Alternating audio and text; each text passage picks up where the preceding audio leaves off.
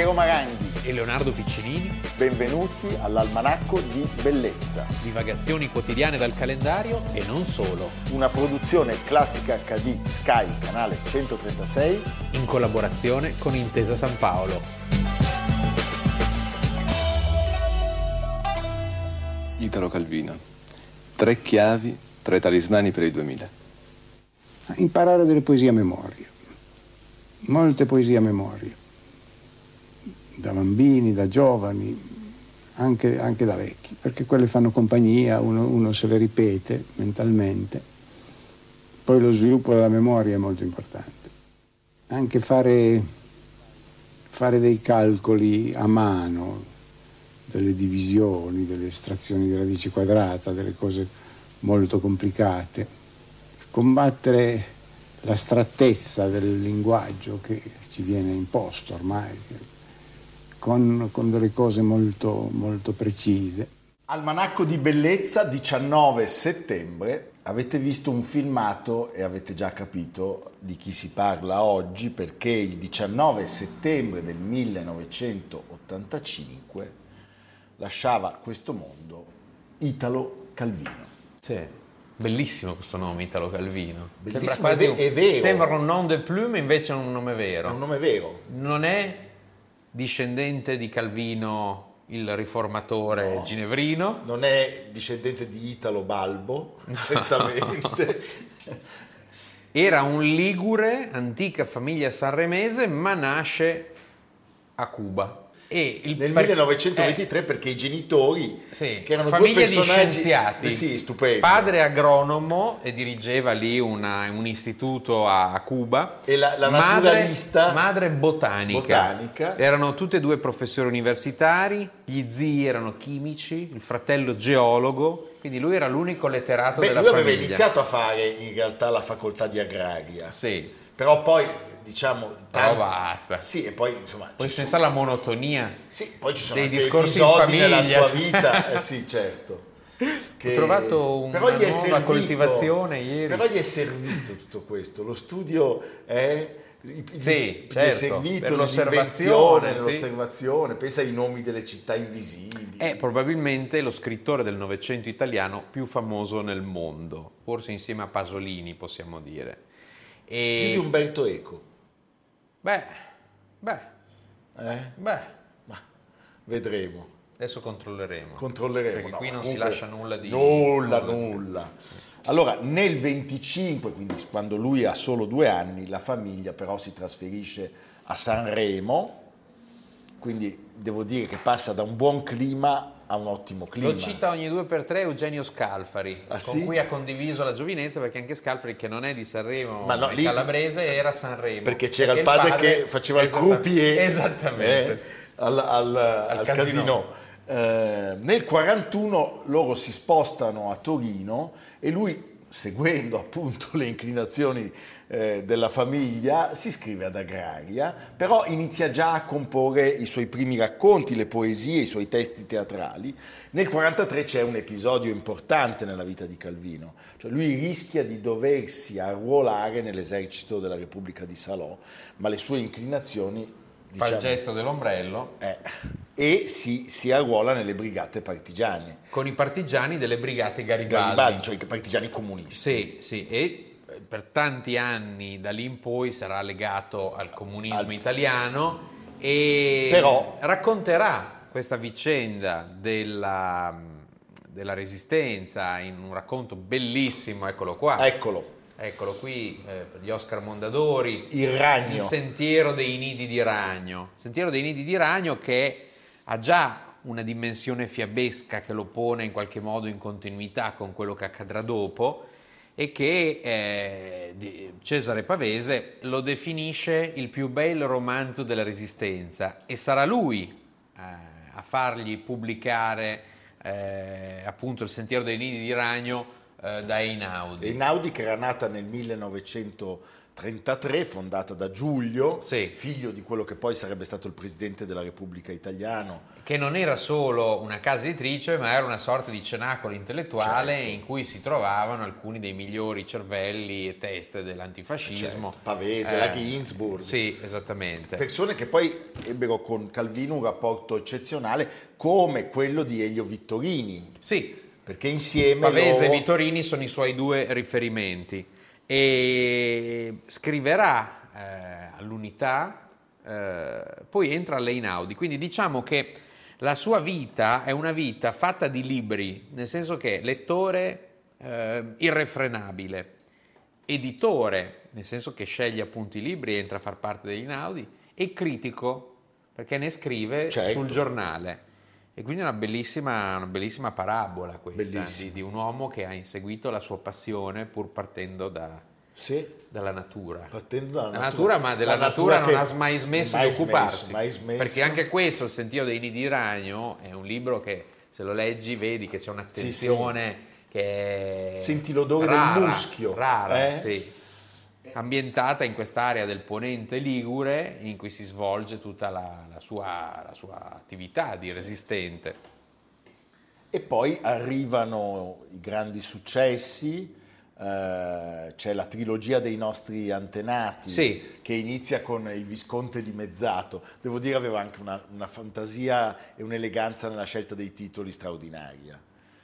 Sì, perché mh, è- c'è un mondo in lui eh, che è il mondo che deriva da Cervantes, dai grandi scrittori del passato, cioè lui non è tanto interessato, che ne so, a un Balzac, No. a una- ma adora invece Sì, certo. le grandi epopee, la grande, è, è un uomo di una fantasia sterminata. Sterminata, sterminata. E questa fantasia è l'atmosfera eh, di avventura e di fiaba la porta alle più alte conseguenze. Certo, poi ricordiamo, lui nel 1956 pubblica Le fiabe italiane, cioè una sorta di raccolta e, di, di- di- di sistemazione, di Sì. traduzione dei racconti della tradizione italiana. Sì, sono quasi 200 fiabe che lui raccoglie e traduce dai dialetti, Eh, certo. quindi è un'operazione anche filologica in qualche modo.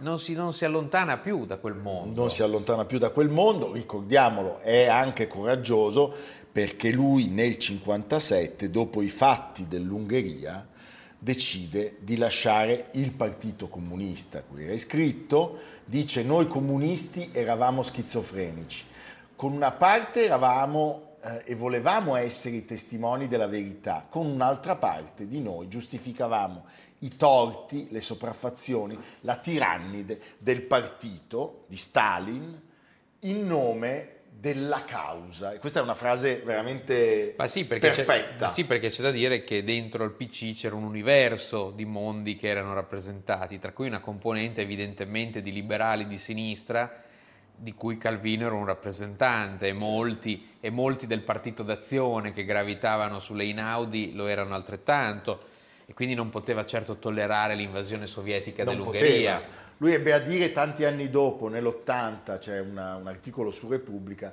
quel giorno i carro armati distrussero le nostre speranze. Certo. Ebbene, Poi nell'83 lascia le Inaudi per Garzanti, Per e anche Garzanti. quella è un'altra svolta, poco prima della morte. eh, lavora, ricordiamo, un'altra collaborazione importante, quella con Pierpaolo Pasolini, Sì. Officina, Quindi la trilogia sono eh, il Visconte dimezzato, il Barone, Barone rampante, Rampante. il Cavaliere inesistente. Sono anni, sono anni densi e dove oltre a Calvino ci sono dei veri e propri capolavori. Pensa che il Barone Rampante, che è del 57, 57 escono quel pasticciaccio Brutto. brutto di Gadda e l'isola di Arturo della Morante. Eh beh, il mio lavoro, la, la mia vita diciamo di, di- di relazione, tutti i miei rapporti di lavoro sono, sono- sono in Italia e, ehm, eh, dico sempre che a Parigi ho un po' la casa di campagna. Eh, naturalmente faccio lo scrittore, una parte del mio lavoro la, la faccio o la, o la posso fare, la potrei fare in un'isola, in una casa isolata in campagna e io questa casa isolata ce l'ho nel cuore eh, di, di Parigi e quando sono qui in fondo sto molto isolato, sto molto in questo studio tutte le mattine esco per andare a comprare i giornali italiani, vado fino a Saint-Germain-des-Prés e faccio questo percorso eh, in metro andata e ritorno. Ecco, si può dire questo, che oggi eh, tanto i viaggi internazionali eh, quanto i percorsi all'interno della città eh, sono delle specie eh, di, di, parentesi, eh, di, eh, di, di, spazi vuoti, non è più il viaggio attraverso una serie di luoghi diversi, è, lo spostamento da un punto all'altro con un, con un vuoto in mezzo, un vuoto sopra le nubi per i viaggi aerei internazionali e sottoterra all'interno della città. Calvino nel 1962 incontra una donna, una donna argentina, una traduttrice, Esther Judith Singer, detta Chiquita, che sarà una compagna di vita importantissima e che continuerà per molti anni dopo la sua scomparsa ad occuparsi della cura, della, della divulgazione dell'opera del marito. Tra l'altro le fotografie di questa donna ci consegnano una persona profonda, cioè se tu le guardi pensi a una donna che può stare con Calvino, perché la fisicità di questi due personaggi Anche lui è, be- è bellissima, sì, sono, sì, belli, sì, sono belli, Un'Italia, un'Italia quasi scomparsa. Ma posso dire, un'Italia splendida, un'Italia educata, non so come dirti. Loro nel 64 si sposano, si trasferiscono a Parigi, lei aveva avuto un figlio, credo, da un primo matrimonio e poi loro avranno insieme Giovanna. Nel 1963 pubblica un libro bellissimo, La giornata di uno scrutatore, che è ambientato al Cotolengo, sì. pensa cioè questo, questo scrutatore comunista che si interroga sul, des- sul si... senso della vita in qualche certo. modo perché è circondato da questi poveri infelici infelici in, uno, in, uno, in un istituto religioso in cui appunto sono ricoverati anche lì pensa 1963 è l'anno di lessico familiare della Ginsburg e cognizione del dolore di Gadd cioè. che, che, eh, eh. che quindi ancora un'Italia ed è lo stesso anno in cui lui pubblica Marco Valdo ecco, Marco Valdo è eh, un, questo nome Marcovaldo che mi ricorda con tutti i figli che hanno un po' di Marcovaldo sì, i figli artista. che hanno i diminutivi sì. eh, Pietrino, Ino, Ino, lui lavora in questa ditta che si chiama Sbav, non si sa che cosa produca, non si sa che cosa venga imballato in questa ditta, eh, non si sa in che città eh, no. sia ambientato, anche se possiamo immaginare si parli di Torino, perché in Marcovaldo ci sono delle colline, ci sono le fabbriche. Anche se il nome è un nome toscano. Sì, il nome è toscano, però insomma eh. Eh, l'idea è un po'... Anche Leonardo è un nome toscano, eppure io non sono toscano. No, tu sei di Modena. Ecco. Sei fam- ormai, ormai, sei famoso. Ormai lo dice anche con la cadenza, tu eh, sei di Modena. Modena.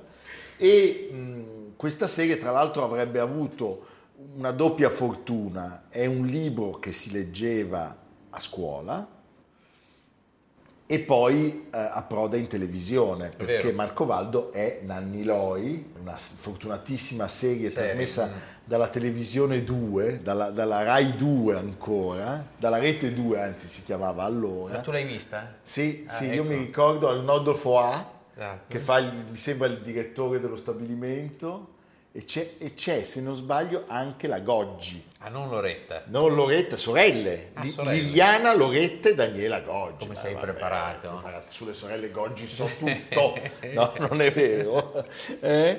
A Parigi lui entra in contatto anche con lo strutturalismo di Roland Barthes e questo porta un ulteriore sviluppo nella sua, nella sua, narrativa. Cioè, e lì ancora titoli, il castello certo, dei destini incrociati, certo, Palomar. Se una notte d'inverno un viaggiatore, Palomar dell'83, cioè sì, è... Tu pensa anche ai nomi delle città invisibili, eh? i nomi di queste città, Zenobia, Olivia. Eh... Scrittore di rara eleganza.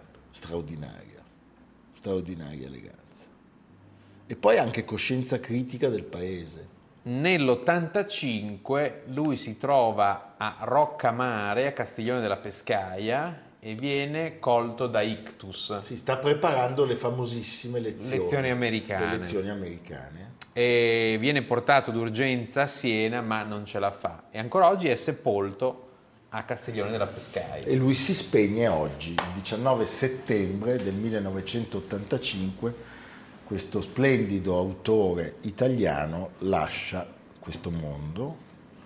Uh, avete mille occasioni per abbeverarvi ancora una volta con l'arte di Italo Calvino. Uh, crediamo possa essere un buon modo di di terminare la nostra puntata, affidarci a una donna che eh, voi conoscete molto come attrice, ma che è anche una fine musicista, eh, che è sempre stata vicino alla musica classica. Sto parlando di Sonia Bergamasco, che legge Le città invisibili. A fra poco. Ad alta voce il nome nel latino assurdo dei botanici e, il luogo di provenienza e il nome volgare, se ce n'era uno, in spagnolo, in inglese o nel nostro dialetto. E in questo nominare le piante metteva la passione di dar fondo a un universo senza fine, di spingersi ogni volta alle frontiere estreme d'una genealogia vegetale e da ogni ramo o foglio o nervatura aprirsi una via come fluviale nella linfa, nella rete che copre la verde terra. E il coltivare, perché questa era anche la sua passione, la sua prima passione, anzi nel coltivare la nostra campagna di San Giovanni. Là egli andava tutte le mattine uscendo per la porta del Beudo con il cane, mezz'ora di strada a piedi del suo passo quasi tutta in salita.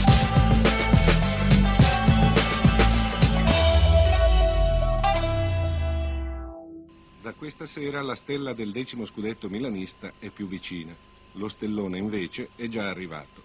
Soltanto così si spiega l'incredibile recupero del Milan in svantaggio per 0-2 a 10 minuti dal termine. Un derby degno delle grandi tradizioni almeno dal punto di vista emotivo.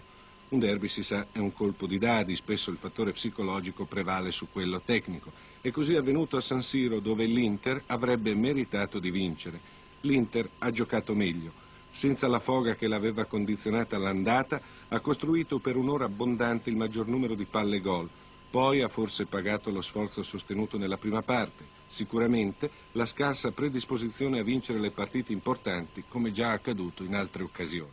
Leonardo, ore 16 del 19 settembre 1926. Non far quella faccia che sembra che stai raccontando un fatto, non so, scoppia la guerra. No, però mi faccio serio perché è un tema fondamentale. Perché su queste cose non scherzi. No, io non scherzo ed è un luogo dove ho trascorso delle indimenticabili giornate. La prima volta che sono andato a San Siro, te lo devo raccontare. Cosa hai fatto? C'era, era l'ultima di campionato e c'era Fiorentina-Inter. Ah. E la Fiorentina ha vinto 2-1. Ah. E quanti anni avevi? E avevo 11 anni. No, meno. No, scusa, ne avevo 9. 9 anni. Bellissimo. Allora, scusate, il 16 settembre del 1926 alle ore 16 un arbitro fischia l'inizio di una partita dopo il taglio del nastro del duca di Genova. No. Duca di Pistoia. No, il duca di Bergamo. Tutti i nomi più improbabili. Il duca di Bergamo inizia un amichevole, l'amichevole tra Milan e Inter è l'inaugurazione dello stadio di San Siro, poi Giuseppe Meazza. Lucia San Siro. Lucia San Siro. Sì. Intanto perché San Siro? E questo nessuno lo sa. Nessuno lo sa, neanch'io. Si trova nell'area di San Siro. Di San Siro. San Siro è un'area che da secoli è occupata da attività sportive. C'era la piazza d'armi, poi c'è stato il... Eh, c'era l'ippodromo, il trottatoio eh certo, già nell'Ottocento. Sono ancora. Ma San Siro si chiama così dalla chiesa, di cui oggi esiste pochissimo, di San Siro alla Vepra o alla Vetra, Dove? che è l'antico nome dell'Olona, perché fino agli anni 50 lì arrivava, poi è stato coperto, il fiume, il fiume Olona, Olona, quello dell'acqua dell'Olona. l'acqua dell'Olona non, è meglio non bere. In via Masaccio, tu sai dove è via Masaccio? certo. Esiste questa villa Andò tremendamente sta. conosciuta come Villa Triste, perché ah, poi no, diventa, certo, la villa della banda Koch. A cui si attaccano tre piccole absidi all'interno affrescate e quella è l'antica chiesa di San Siro alla Vetra o la Vepra, che da non confondere con Piazza Vetra, che invece sta per Vetera, quindi Vetera, un'altra cosa, non c'entra niente. Dentro, la, dentro, questa villa oggi per, così, per esorcizzare il triste ricordo dei, dei, macabri atti della banda Koch ci sono le suore missionarie dell'Immacolata. Dell'Immacolata. Immacolata. Immacolata. Quindi sta, lo stadio viene creato in un'area che non è scelta a caso. Certo, è un'area sportiva, è uno stadio che ha già un taglio e una dimensione internazionale.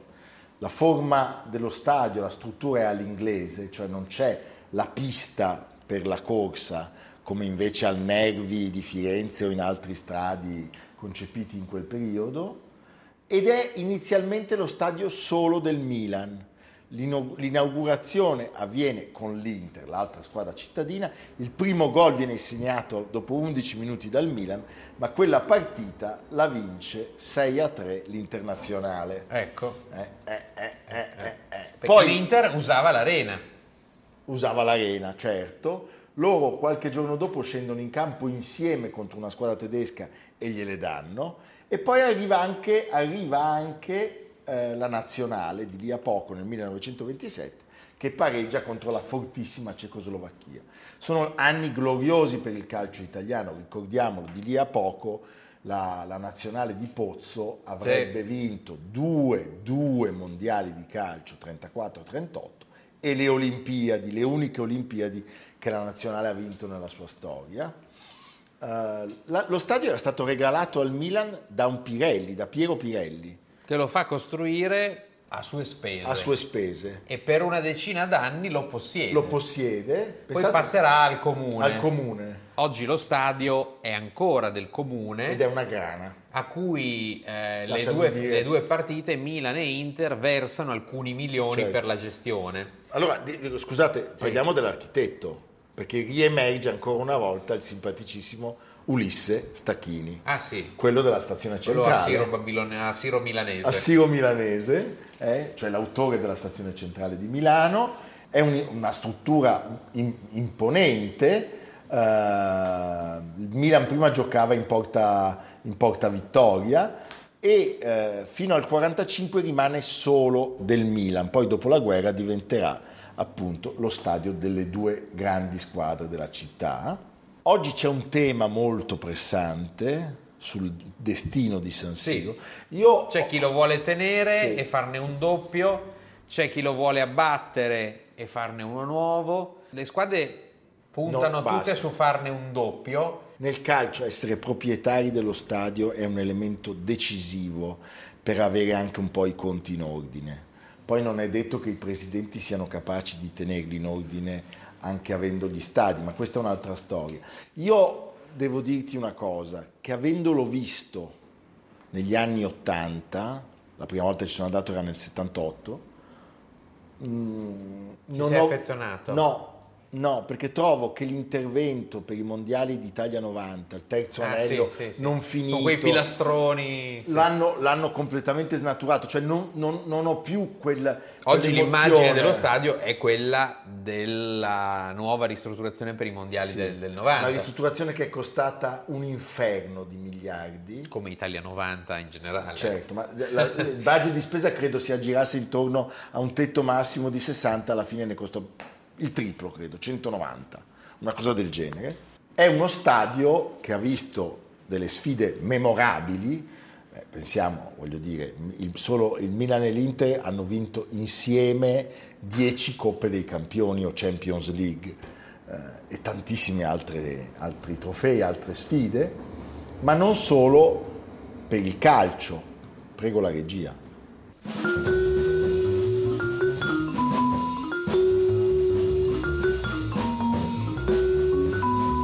Quando il portoricano arriva a Milano, la stampa italiana gli dà un grande risalto. È un vero evento mondano e per l'occasione Loi si è preparato come mai aveva fatto prima. Due mesi e mezzo dopo la sconfitta di San Francisco, a San Siro va in scena la serata che farà passare Loi alla storia. È il primo settembre 1960. Quello stesso giorno la nazionale di Trapattoni e Rivera vince 3-1 con il Brasile. L'Italia è in piena fibrillazione sportiva. A Loi la folla urla Dacci il titolo.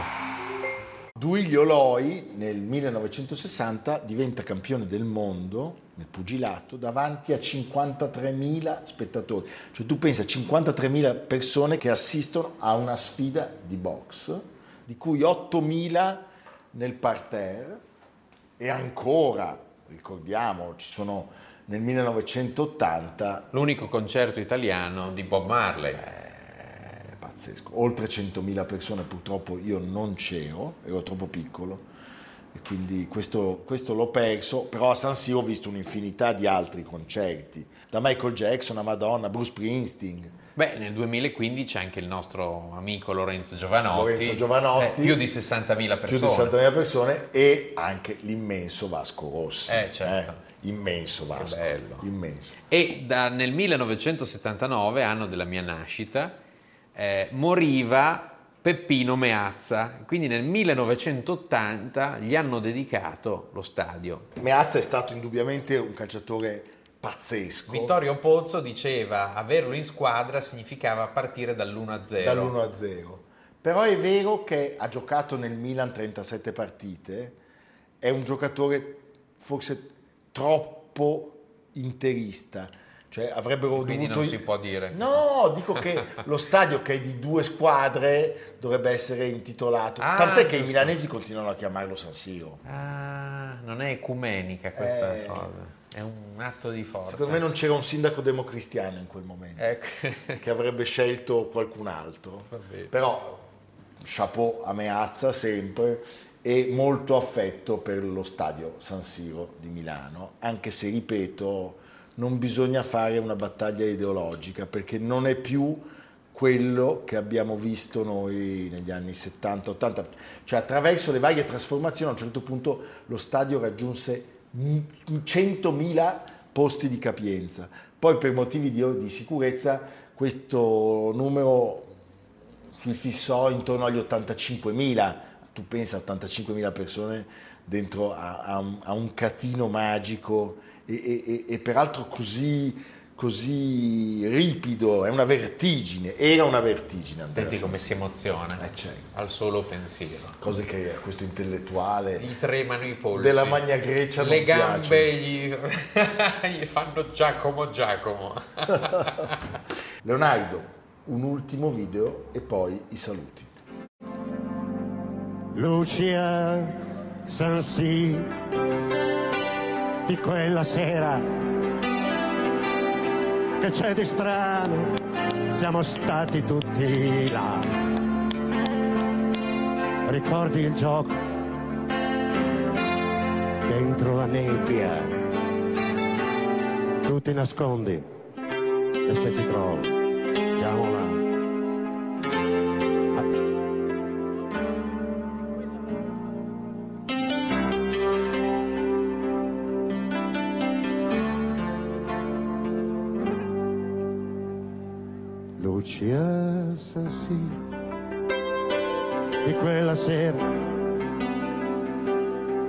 di strano, siamo stati tutti là. Ricordi il gioco dentro la nebbia, tu ti nascondi e se ti trovo ti amo là. Leonardo, dove ci mandi? voglio sapere dove ci mandi. Quest'ultimo... Dove ci mandi? Siamo, sì, siamo negli ultimi giorni d'estate, dal punto di vista strettamente no, eh, dei numeri. Tra pochi giorni inizia l'autunno e cosa di meglio tornare per l'ennesima volta in Alto Adige o meglio nel Tirolo, nell'Ur Tirolo, nel vecchio vero Tirolo, cioè a Merano. A Merano il castello di Scena, che è un castello medievale poi risistemato eh, nell'Ottocento dall'arciduca Giovanni d'Asburgo-Lorena, oggi è visitabile, a cui si deve la nascita del mito di Merano come città della cura ai tempi della splendente Vienna asburgica. Qui volle ritirarsi e farsi costruire non lontano dal castello un mausoleo, all'interno arredi originali. Ad abitarlo è ancora Johanna von Mern-Spiegelfeld, con il marito, conte Franz von Spiegelfeld. La contessa Johanna, erede dei celebri trisavoli, realizza deliziosi lavori a maglia e a ricamo. no, che, Piero, che, Piero, colleziona. No, io vorrei andare a prendere le, le, le presine per le pentole fatte dalla contessa. Eh? Va bene, a, do, a domani, domani. evviva! Almanacco di bellezza a cura di Piero Maranghi e Leonardo Piccini. Con Lucia Simioni, Samantha Chiodini, Silvia Corbetta, Jacopo Ghilardotti, Paolo Faroni, Stefano Puppini. Realizzato da Amerigo Daveri, Domenico Catano, Luigi Consolandi, Simone Manganello, Valentino Puppini. Una produzione classica HD, Sky Canale 136 in collaborazione con Intesa San Paolo.